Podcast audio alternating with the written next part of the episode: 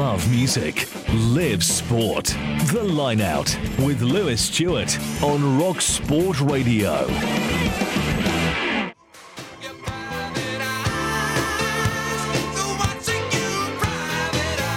Evening. Wednesday night, Rocksport Radio. That means it's time for me, Lewis Stuart, with this week's edition of the Line Out, coming to you thanks to the wonders of modern technology, all the way from Japan, where I've been following the Scotland team and their World Cup campaign, which got off to a pretty horrendous start last weekend. Now, I was not one of those great optimists who thought that Scotland were actually in with a serious chance of winning that game. Obviously, in any match, you've got a puncher's chance, but in fact, if you look through the teams, it was always my view that the Irish had better players in the key positions. But what really came as a shock, not just to me, but to others, was the lack of fire in the Scottish performance. That the effort was there, I suppose but it was misdirected that they weren't able to get up and really hurt the Irish when it mattered. They allowed themselves to get bullied, they allowed Ireland to dictate most of the collisions, which got the men in green on the front foot pretty much every time they needed to, and the Scotland attack seemed to have no real shape to it, that they didn't have much idea when to just keep it tight and bang it up through the forwards, and when to swing it out wide to their pacey back three. And too often you saw the likes of Stuart Hogg coming into the line with the Irish defence all lined up, all waiting for him, and nowhere for him to go except up a blind alley. While in the meantime, the forwards were just getting nowhere when they carried the ball into traffic. For me, I suppose with the benefit of hindsight, I didn't say this before the match, the warning bells were probably there in the build up to the game.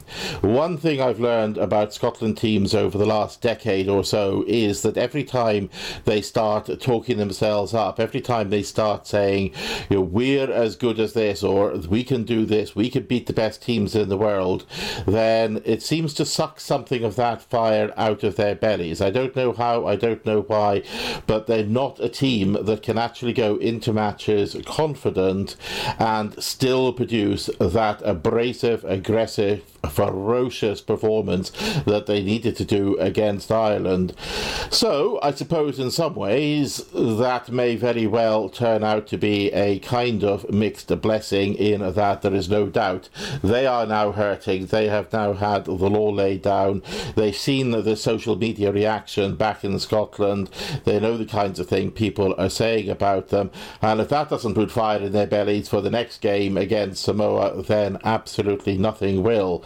They're going into the game as favourites. Undoubtedly, Samoa have dropped down to 13th in the rankings, but they know that Samoa are a really, really dangerous side. They'll remember the last time they played them, where they ran out into a huge lead and then nearly lost the game as Samoa took control of the final quarter and ran tries in willy nilly. And of course, they'll remember the last World Cup, where Samoa actually won the try count 4 3, and it was only a late try from Greg Laidlaw and his boot that kept Scotland in that game as they went through to the quarter final against Australia. And it has been pointed out more than once that in the way that they got lucky in that game, they got unlucky in the next one, and karma just about played itself out over the course of those two games. So there is going to be nobody in the Scotland camp taking Samoa lightly next Monday. But in the meantime, it's all a question of rebuilding morale, rebuilding bodies to a certain extent. There were a lot of them very sore after the game. But in particular, trying to get that confidence level just right, where they feel able to play rugby, but not complacent about what they can produce, that they know that they have got to go out there, get themselves hurt, they've got to put themselves into uncomfortable positions if they're going to play, and then do exactly that, which they didn't do against Ireland. I think it's worth having a little bit of time having some look at the reaction immediately after the game to that Ireland performance. It was informative. We're told that Gregor Townsend in the changing room laid out in no uncertain terms just how unacceptable that performance had been. The players came out after that game looking shell shocked and stunned, unable to believe, it seemed, that somehow in the course of 80 minutes they had managed to turn themselves from potential winners to complete no hopers, and they couldn't really work out exactly what had gone wrong and why they were so poor. But if we're going to go into this, I think obviously we have got to start with the man at the top. We've got to start with Gregor Townsend, and there are going to be questions asked about his tenure unless he can get this show back on the road very quickly. But first of all, let's hear from the man himself and let him explain just how disappointed he was at that performance in Yokohama. We didn't start with the energy, accuracy, and aggression that is required to, to beat a team like Ireland. Ireland started very well, and they took their chances when they got into our 22. And probably of any team in world rugby, if you give them a 15 to 20 point start, it's going to be very difficult to come back. Look, the, the energy wasn't there, but it wasn't as um, high as it has to be to beat a team like Ireland. And whether that wasn't there in the warm up or had a few players hadn't played for two or three weeks, um, they certainly had trained really well. Uh, we just missed missed the start of that game, which was which was very disappointing. Cricket, apart from the aggression you were talking about, there were an awful lot of handling errors in that opening quarter as well. And the, the weather hadn't come in at that point in the proceedings. What was that all about? Yeah, I think there was handling errors from both teams. Um, the, the ball was was wet because it, the rain had fallen before. Some some of it, um, the errors that we were getting uh, from Ireland were due to kick pressure. Some of um, the errors that we made were due to their defensive pressure. So it was a, high turnover game. I think both teams were close to 20 turnovers.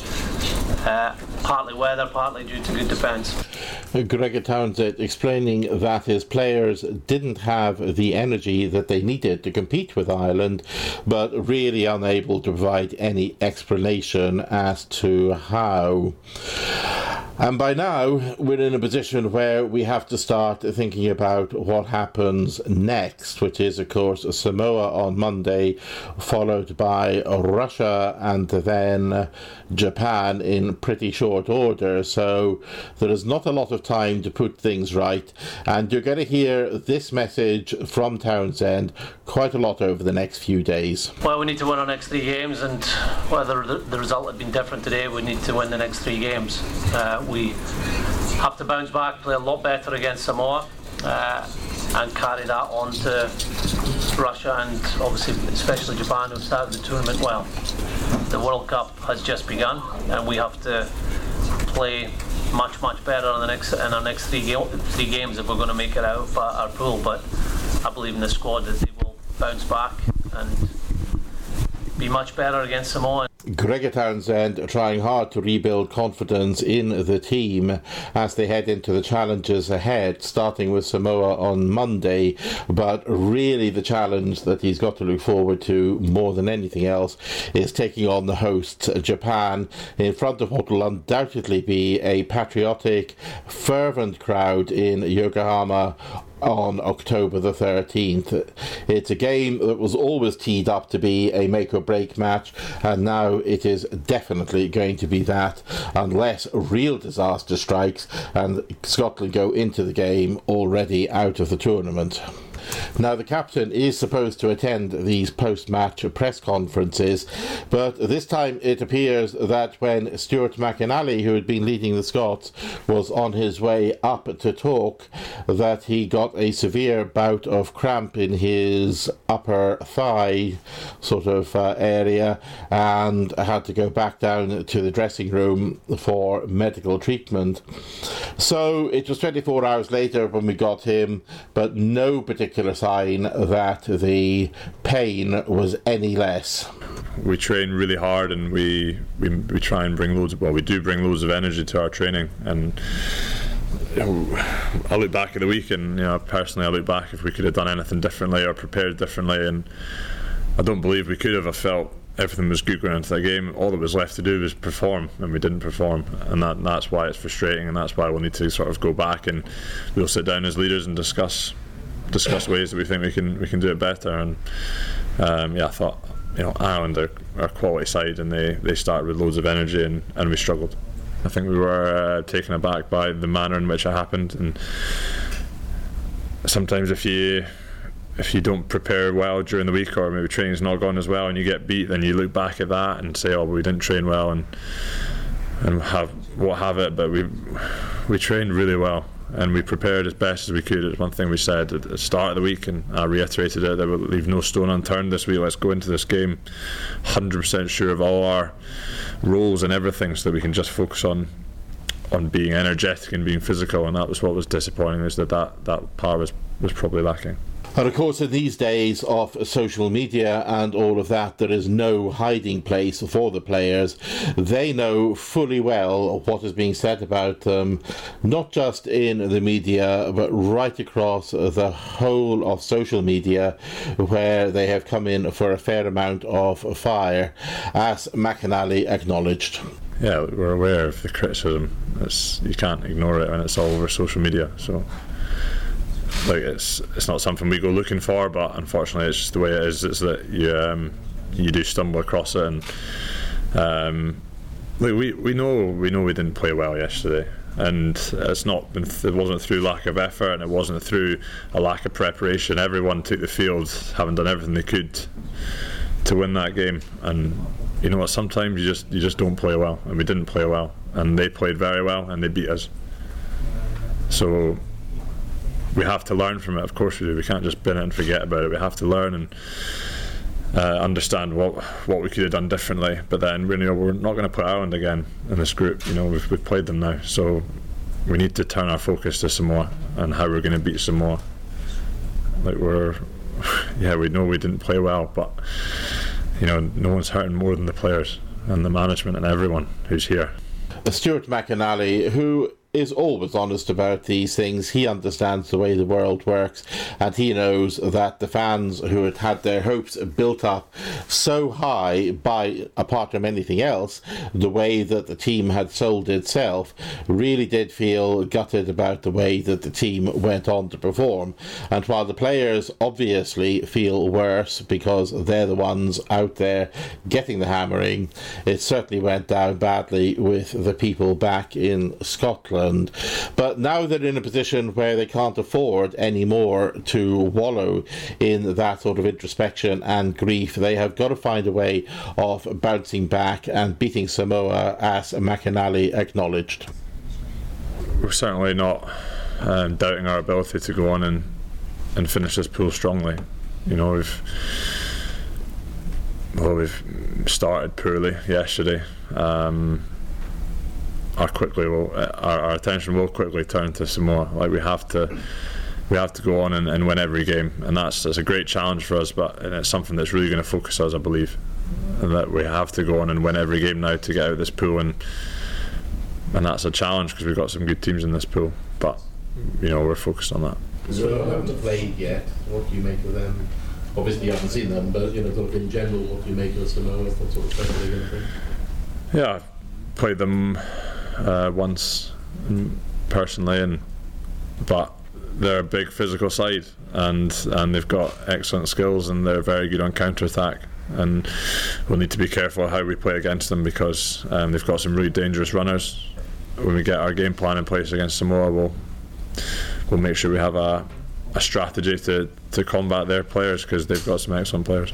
Stuart McInally feeling confident that they can put things right against Samoa, and the whole of Scotland will be hoping that he is right. But one of the things that made that particularly depressing was that there had been a lot of talk in the build up about the experience in the side and the leadership in the side, and how even if things went wrong, they still had enough out there there to put it right on the field. And in the end, that isn't how it worked.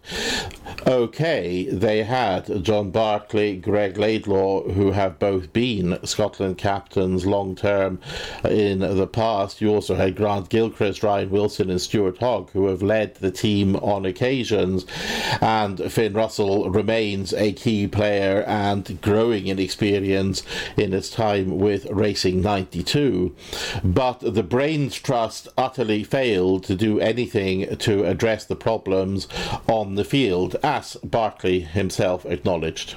I think when you play as naive as we do and you end up 17 or 19 points behind in quick succession, uh, good teams like Ireland, it's very hard to come back from. So, um, you know, I, I, don't think we're. I, did, I, don't know. I don't know. In, in terms of the, your question about being uh, muscle, I'm not sure. I just felt like you just kept getting turned over. Ball was kicked down the pitch, and then Ireland are a very good team. You know, teams from two, three metres out are, are very good there.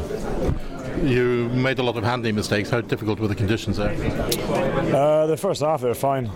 Uh, obviously, second half you could clearly see what was going on, but we made far too many mistakes in good positions and just coughed at the ball, and then seemed to be like uh, on repeat, just kick down the pitch, hack down the pitch, chase it down, and then you know end up under pressure again. And uh, yeah, look, centre field scrum on your five metre line, one of the, the hardest place to defend in, in, on the pitch. Um, yeah, and then just the other ones are just you know basic. A mall, a mall defence which we've got to take on the chin, but three in quick succession is is not good. I felt like we were in a good place going into the game. The energy was good, and then um, yeah, I think it's easy to say you know, I didn't, I didn't feel like we were just an individual error. I think, and then that can take the wind out yourselves. And then Ireland are a smart team. The way they play, just put the ball back onto you, make you run from it, and then when the conditions turned, was then going to be sort of we're going to be right up against it to try and come back and play and have to catch three tries up. I don't know. It was just yeah, we were not very good. I don't know what to say to be honest. Um,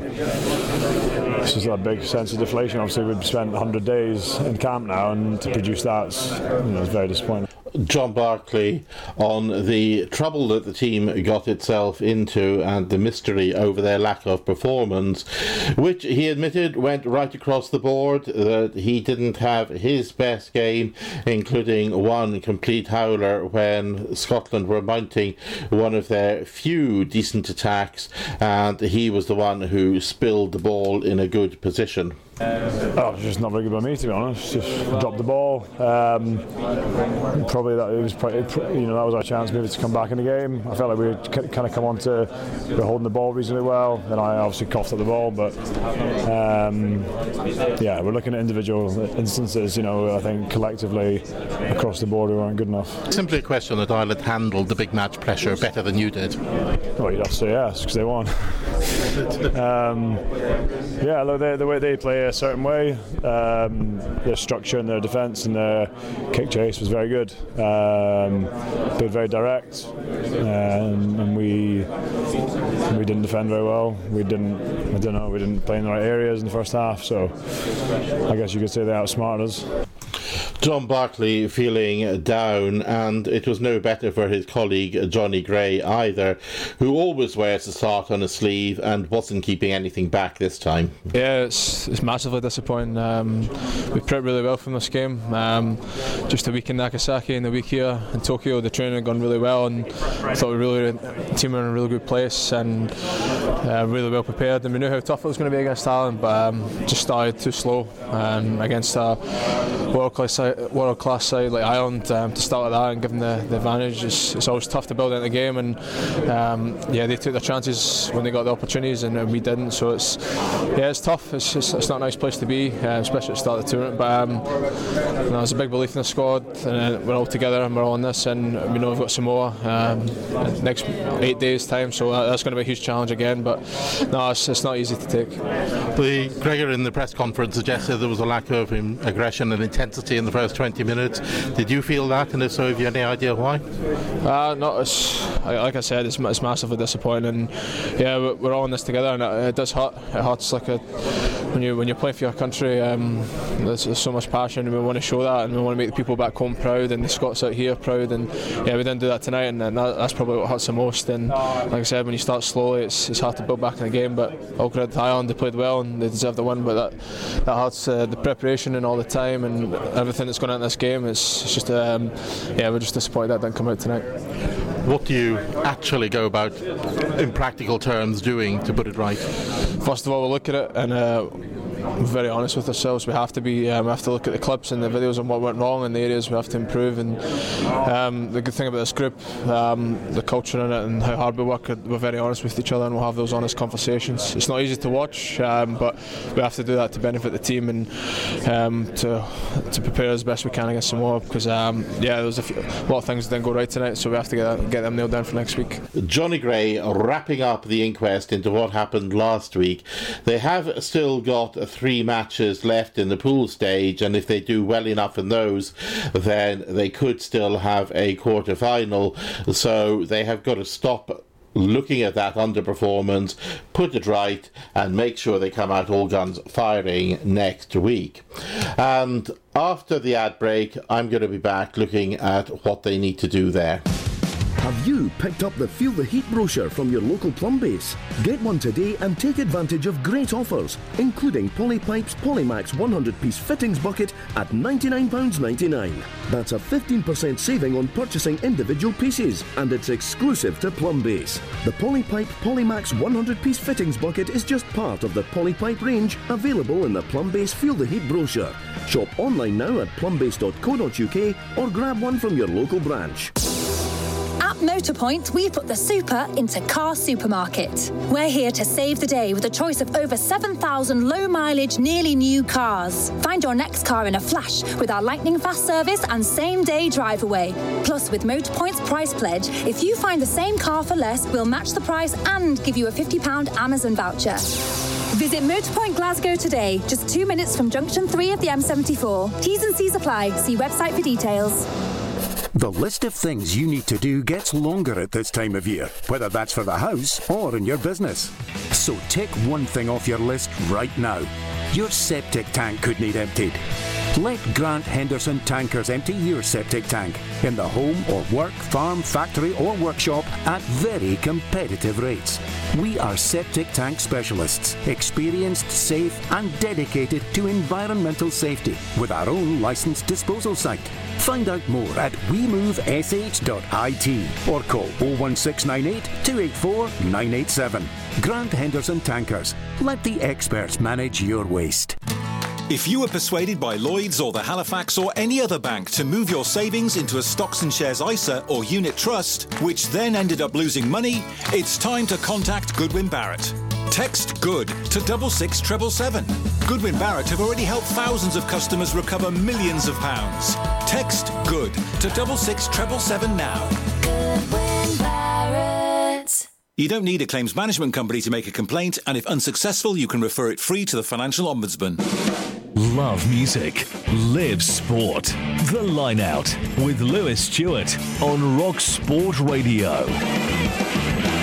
Welcome back to part two of the programme, where, as I promised before the break, I plan to have a look at the game against Samoa next Monday, which is taking on an even more important hue in Scotland's World Cup campaign than had been originally thought. But first, a quick diversion into a couple of other things that are happening back in Scotland. The first one of which is that earlier today, the SRU at long last published their development strategy for the next four years. This is actually an important document and one which we will undoubtedly get into in more detail over the next month or two. But it sets out the attempts that they're going to be making to try to get more people involved in the community game of rugby. Uh, the people who play for pleasure alone, not the professional, not the high end game, not the kind of stuff we're talking about at the World Cup, but the guys who turn up in order to have a run around on a Saturday afternoon and maybe a half pint of beer afterwards. Now, regular listeners to the programme will remember that the tail end of last season I did have Sheila Begbie on the programme and she explained the principles that they're going to be going with and this document pretty much sticks to what she's talking about. Uh, the review is aimed at bringing about a position where they have five regional development uh, units, which are going to be subdivided into 12 districts, all of whom are going to have a prime focus of helping the local clubs to develop in their own particular ways. And the idea of having that many subdivisions is that each area of the country has its own specific needs, and people will have their own way of coping with the different demands of those needs, and they will have a local point of contact that will understand all of that and hopefully be able to help. This development strategy, it must be said, is all about strategies and uh, ideas and visions and objectives and all of those kind of things which will produce, one would hope, results in the long run, but there is nothing particularly specific about what is going to change in the immediate future, and a lot of attention is going to be devoted to the little diagram at the bottom of the report, which purports to give an accurate number for the number of people actually playing rugby uh, at a regular basis. And they are claiming more than 36,000, consisting of 11,028 adult male players, which, quite frankly, I think pulls us back to that position that was so heavily criticised before, where every single person who ever laces up a pair of rugby boots seems to be included in the count, even if they play less than 30 seconds over the course of a season, then they're still going to be included in that. I don't believe anywhere like that number play with any regularity. What may be a bit more reflective of reality is that they claim there are 21,176 boys playing rugby. That is obviously those at school and those and the club junior teams. That sounds a little bit more like the kind of anecdotal evidence that I'm hearing from the clubs. They're also saying 16 158 women plus 2,345 girls are playing rugby, which is a increase on the last figures I saw, and suggests that the work that's being done to increase the female side of the game is actually beginning to pay off at last. Now, I'll be honest with you, I am at something of a disadvantage here because I am out in Japan and all of this is happening in Scotland. So while I may have a few initial thoughts of my own, I have to admit that it's not until I get back to Scotland that I'm going to be able to get my teeth into this particular document with any great depth and seriousness. But I promise you that when the World Cup is over and I am back in Terra Scotia, that it is going to be on my list of things to do. The other thing I'll just point out, without going into it in any detail at all, is that this is also the opening weekend of the Pro 14, with Edinburgh playing Zebre and Glasgow flying out for their opening fixture in Bloemfontein against the Cheetahs, who in the interim set their credentials for the season by winning the Currie Cup Cup in South Africa. So that's going to be a tough challenge for Glasgow because these Cheetahs are not going to be losing any players at all to the South African World Cup squad, where, of course, Glasgow have got a number of players in the Scotland squad and players in other squads as well, including DTH Van der Merwe, who is just about to become the second Canadian player to play in four World Cups. Teams haven't been announced yet, of course, but I will bring you some reaction to those games in next week's programme. And for those of you who are interested in seeing a little bit of live rugby rather than watching the World Cup of the telly at um, ungodly hours in the morning, then there is a match at Murrayfield on Friday night. Now, that's enough of me talking about the other issues. I think it is now time to fulfill that promise and start examining that Samoa game. It was always going to be a big clash against a big team, but after that defeat against Ireland, not so much the result itself, but the manner of the result, Scotland really are up against it and are going to have to produce some sort of performance against a team that they have to at least in recent years, struggled against. They did have that big win in that rather strange game in New Zealand way back in 2005, but since then the record has been of tight matches, and although Scotland have won most of them, there was that 17-27 defeat in the triangular tournament in South Africa to throw into the bunch as well, while the last two games have seen Scotland squeezing out a 36 33 win in the last World Cup in a game played at Newcastle, with Samoa winning the try count but losing the kicking duel, and most recently triumphing 44 38 at Murrayfield after opening out a big lead but then letting the Pacific Islanders back into the game. You add in before that that you were games like that one out in Apia where it took an injury time try to win 17 16 and a late penalty for them to win 1916 in the game in Aberdeen back in 2010. You may remember that as the one where lots of the Scotland fans got stranded in a blizzard on the way home. And you realise that Samoa are no mugs and they do seem to have Scotland's number. And certainly what they will bring to the game, if nothing else, is a confidence that they know how to take on Scotland and they have the physicality that will upset the Scots and rock them off their game. It's a formula that's worked for Samoa in the past, and there's no particular reason to think they're going to go away with, from it. Though it is possible that the citings of two key players, Rey Lee-Lo, the Cardiff Blues centre, and Motu Matu'u, the hooker, for foul play, in other words, head high tackles, in the game against Russia at the beginning of this week, could cause problems for the Samoa, and with wing Ed Fidow also on a citing commissioner's warning, they know they have to be on their best behaviour, and sometimes when they're on their best behaviour, then they aren't as physical as they would like to be. And that is going to be something that Scotland will be trying to play on.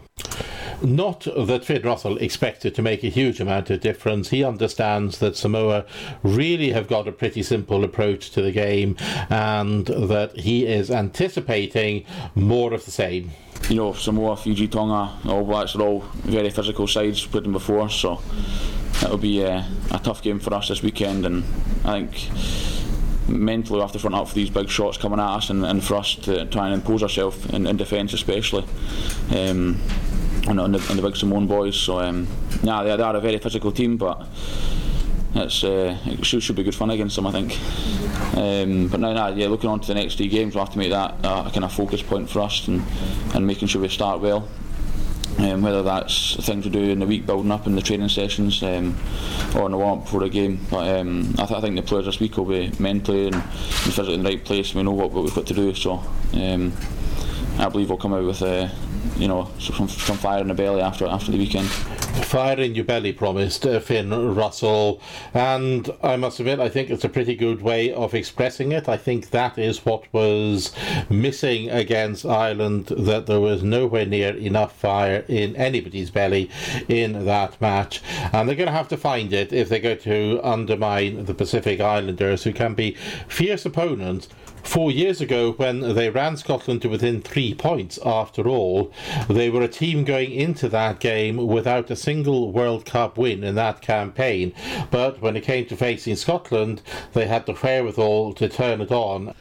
So, is that frustration and anger from the last game the secret to getting that fire and the way to make sure that they perform next time? I, mean, I think the frustration, you know, last couple of days after the game was definitely there. Um, but I, I, think from now for myself, it's got to put that behind us and move on to some more game. If we, you know, if we try and play and win on frustration and anger, it's not gonna, it's not gonna happen. You know, we need to stick to our structure, stick to our. Um, to what we do, uh, rather than thinking, oh, we can beat them with anger and frustration. That's that's not how you're going to win in international test matches. So, um, you know, we had a, tra- a, training session today, so we're going to have to put, put Ireland behind us now and get on to, to Samoa.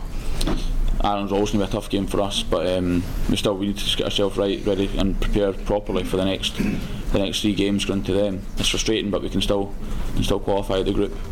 Finn Russell convinced that they can still make it out of their pool and realistically, they should make it out of their pool. After all, historically, Scotland have usually lost at least one match in their pool stages, and they have only missed out on the quarterfinals on the one occasion in 2011 when they lost two matches for the only time. So, as long as they don't lose any more matches, then the pool stage should be an easy qualification qualification for a quarter final. Although whether they will go beyond that has got to be very much open to doubt, since the quarter final will be against almost certainly New Zealand, possibly South Africa, but certainly nobody else in that pool. And I'm not sure that they're good enough to beat either of those two teams. However, First things first, they have got this game against Samoa, and I've explained already some of the dangers that Samoa pose, not least on the scoring front, where they scored 98 points in the last three games. That's just one point shy of averaging 33 points a game and that suggests that they know how to find ways through the Scottish defensive system, and they have got runners capable of exploiting the gaps that they will create. And that poses a challenge for defence coach Matt Taylor who was deeply unhappy about some of the things he saw in the game against Ireland and told the players pretty much that when they had their review of the match and is looking for much better things this time. Well, I think, listen, we were, you know, we're pretty brutally honest with, you know, the review. Um, you know, we said, listen, that part's gone. We can't get that game back. Uh, we focused on today's training session. We started well. We've got to make uh, we've got to make the few days that we've got to prepare against Samoa count in terms of we've probably got maybe a couple of days more preparation time than they do.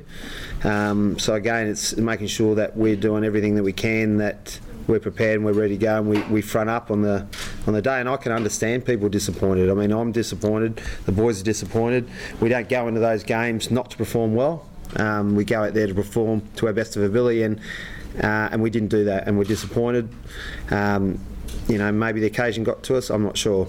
I can't say. And you know what? If if I knew the answers, would be able to turn it around directly and make sure it never happened again. So, but we'll be doing everything in our power to make sure that we put in a performance that um, the country can be proud of. Um, and the next time we get that occasion, which is Samoa. Matt Taylor there demanding more from his troops. But for him as a defence coach, the real challenge is to come up with a strategy that prevents Samoa from running in 30 or more points, which is what they've done the last couple of times they have played against Scotland. So, how big is that challenge? Well, yeah, it gives us lots of challenges. But uh, again, I'll be hoping that the boys are pretty keen to get up and smash them because um, we need to do that, you know, and, and we don't do that then you know, um, you know, it's going to be tough. So they play with a lot of width. They're big, explosive athletes. So we've got to make sure that we get up with our line speed. We've got to knock them over. Like I say, I'm sitting here and I'm disappointed. I'm, I'm frustrated. Every, everyone's frustrated. We, but we've got to move on. You know, that's gone. We're disappointed in it it's gone. If we, if we, dwell on that, you know, that seeps into Samoa. It's, we're over it. We're gonna we're gonna do a good job in Samoa. I'm sitting here saying that we will. I'll be disappointed if I'm sitting here in a week's time we don't. Um, but I'm sure the boys are pretty focused and doing well, and I'm sure they'll they'll talk about that as well. Matt Taylor looking for a big response from his players ahead of the game against Samoa, and you can't help thinking that they need it. One other thing, of course, the game did come at some cost in terms of personnel. We knew pretty much straight away after the game that Hamish Watson was probably out of the tournament. You don't see a player carried off in a stretcher like that with his knee in that kind of brace and expect to see him again within a couple of weeks. And he is now on his way back to Edinburgh for more detailed scans and treatment. And then a couple of days later, we discovered that what Ali Price thought was just a minor little strain to his ankle was in fact more serious. He travelled down from Yokohama to Kobe on the Shinkansen, the bullet train, with his foot in a protective boot and using crutches to help himself get around. But nevertheless, initially there was a fair degree of optimism, which then proved to be way over the top when x rays proved that the problem was more serious and he is home as well. With Magnus Bradbury, who was already in Japan, coming into the squad to replay Watson and Henry Pyrgos flying out from Scotland to replace Price. Although I think actually the player who will probably benefit most from it will not be Henry, who has been at World Cups before, but George Horne, who was already in the squad as the third choice scrum half and is likely to see a huge amount more action than he would have expected at the beginning of the tournament. And this could be an opportunity for him to cement his place as the number two scrum half in the pecking order. Right then. Time for a change of tack, time to start summing all of this up. And I'm delighted to tell you that I have with me Steve Scott from The Courier, one of the most experienced rugby journalists that I have around me, somebody who's been to many World Cups before and knows all about it. So, welcome to the programme, Steve. And first question, I suppose, has to be Have you recovered from the game yet?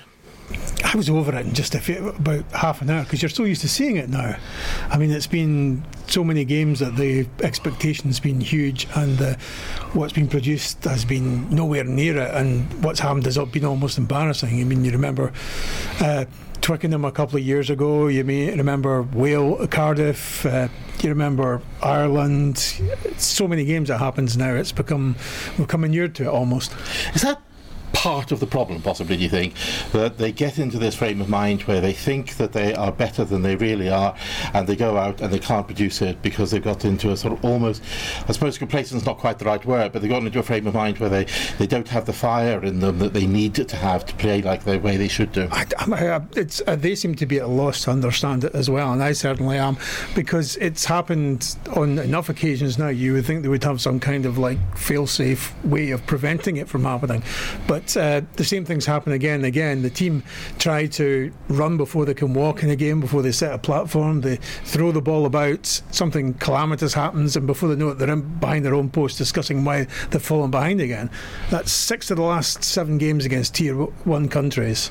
Uh, Italy is the exception this year that they haven't. That they've lost the first try in the first 15 minutes and been behind the eight ball every single game. And that is a, a, difficult thing to cope with. It's almost impossible against a team like Ireland, who have Absolutely. fantastic defence, amongst other things, and big, big forwards that kind of exposed ours in all facets of the play, particularly, I thought, in the collisions, the breakdown, and all that part of the game. Absolutely. If you lose, Scotland do well when we're kind of level on the contacts. If we if we survive the contacts and aren't dominated, we generally do quite well and can build a platform. But uh, against Ireland, that just never happened, and we were we, they had the, were on the front foot defensively all the time and, and winning the collisions and once they get ahead, they squeeze the game. Wales are the same. Once they get ahead, they completely squeeze the game on you, and you're forced to try even more outlandish things, which lead to more calamities. And that's basically what happened on Sunday, I feel. And so you look at this, they've now got a game against Samoa, which is looming large. They have a history of bouncing back from these underperformances. Is this going to be another one of those, do you think? Well, hopefully. Uh, I'd, I'd, I'd, rather they didn't go through these embarrassing reverses in order to get a reaction, to be, to be honest.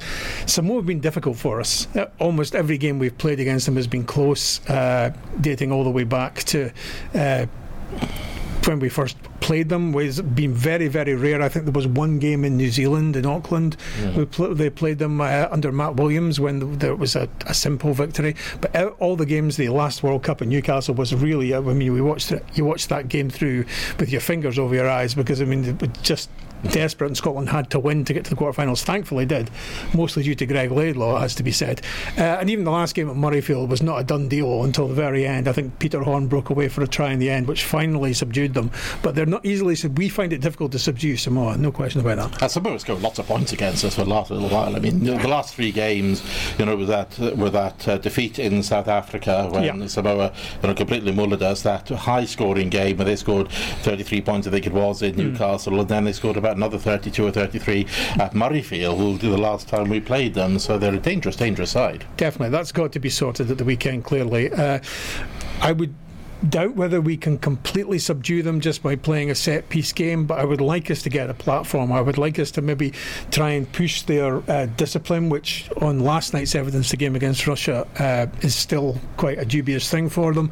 Uh, if we can get a few penalties, Greg, if he starts, I assume he's going to start, kicks a few goals, we get a nine-three or a 12-6 sort of situation, there's the platform you want to open out and take the game away from Samoa, and hopefully they can do that. But Samoa are also a team that they are. You never really get the game completely away from them. No. We saw them in Murrayfield, and I think we were something like 21 points up against them, and then suddenly they started chucking the ball around, and gaps opened up all over the place. Yeah, I mean, defensively, it's going to be a lot. Have to be a lot more sound, and a lot more prepared for the unexpected. Uh, it's very difficult, I imagine, to go t- from a really structured team like Ireland to a really loose team like Samoa. But that's basically what we're going to find from now on. I think the Russians will probably try and throw the ball about as well. Japan most certainly will. They'll try and run us run us off our feet. So we need to get into a set piece uh, attitude now where that is strong and where we have the platform where we, where we can unleash Finn and unleash the, unleash Hoggy but not until we are, are in a position of strength But you look at the that game. How important is it in terms of the World Cup coming up now? Because now we're in a position where you just we can't afford any. We can't afford any relaxations. No, absolutely. I mean, they, they have to win the next three games. No question about that. Uh, I think they can win the next three games. Are probably the three teams that come match up to Scotland.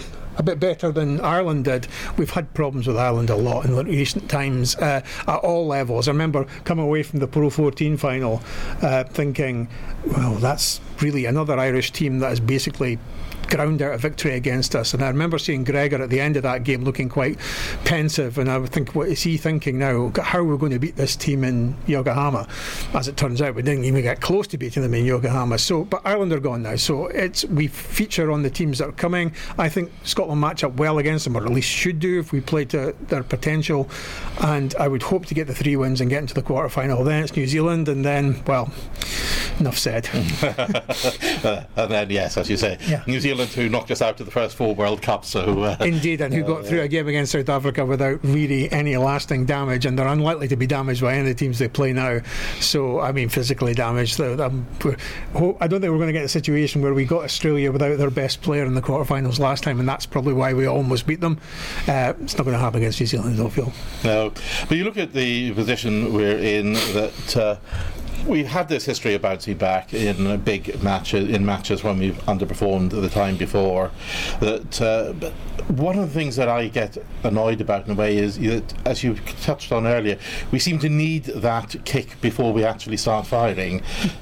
How do you manage to kick them like that before the thing starts rather than after? I think it's almost. Sh- I remember it was very much the case with Sean Lilley's Glasgow that happened. Sean Lilley's Glasgow would have a terrible result and then face a decent team the next week and play out their skins and beat them. You saw it happen all the time, and see, they seem to get out of that when Townsend became coach at Glasgow. But obviously, the same kind of things happening now. I obviously, we much prefer that they didn't have to go through these calamities to, to get a, a good performance, and we're not guaranteed a good performance against Samoa. Let's face it, but uh, it's absolutely essential that they do bounce back, and it's absolutely essential that they manage to garner and this attitude of being able to not capitulate in the way that they've, they've done in recent games. It's become a habit that's happened far too often.